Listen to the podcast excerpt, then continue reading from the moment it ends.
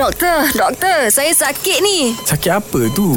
Nak tahu, dengarlah doktor, doktor. Doktor, saya ni doktor Boleh dikatakan setiap pagi Minum kopi lah Kita tahu kopi ni ada Kafein doktor kan mm-hmm. Jadi ada had ke Untuk pengambilan kafein Ha. ha. Apa keburukan pengambilan kafein Secara berlebihan Eh. Kafein sebenar Kan? ni dia adalah bahan kimia yang merangsang, dia stimulan. Dia merangsang apa sistem saraf kita. Pengambilan yang sederhana, uh-huh. dia akan memberikan kita tambah tenaga, uh-huh. memberikan apa uh, ingatan lebih tajam deh. Lepas tu memberikan kita perhatian, concentration kita lagi bagus. Uh-huh. tapi yang berlebih eh, boleh menyebabkan anxiety, dah jadi gemuruh deh. Uh-huh. Lepas tu dia boleh menyebabkan ketagihan juga deh. Betul. Ha, tekanan darah pun boleh jadi tinggi, Tinggi. dan boleh menyebabkan kencing manis. Ai, Ah, takut Ya, kita macam mana tu. Okey. Jadi sebenarnya dalam perubatan pun ada gunakan kafein sebagai ubat hmm. untuk merawat perkembangan paru-paru. Okey Eh? Oh. Ha. ha. Jadi saya elok-eloknya Satu hari tu Secawan kopi Dua cawan kopi Satu cawan dia kalau ikut umur dan juga ikut berat badan. Ah. Deh.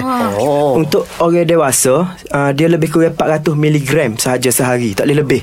Tak Kena berhenti buat nak penim- kira tu. Buat penimbang lah Ha, suka suka ada dia. Ah. Suka Ada kalau macam- kita tengok kat ikut Sudu Ya, dah, sudu, sudu teh Masya. Ah, segelas sehari. Segelas Gitu sehari cukup lah lah. cukup. Petai kat bol lah minumnya. Hmm, Hmm, Ketok dok lah. tidur Masya. Oh tak boleh Malam memang tak boleh minum Tak lah boleh minum Esok mu nak hijau pula ni Terima kasih doktor ha, Jelas ke tidak? Nak dengar lagi tentang kesihatan? Dengarkan di Gegar Pagi Setiap Ahad hingga Kamis Pada pukul 9.30 pagi Bersama Mat Syah dan Mek Zura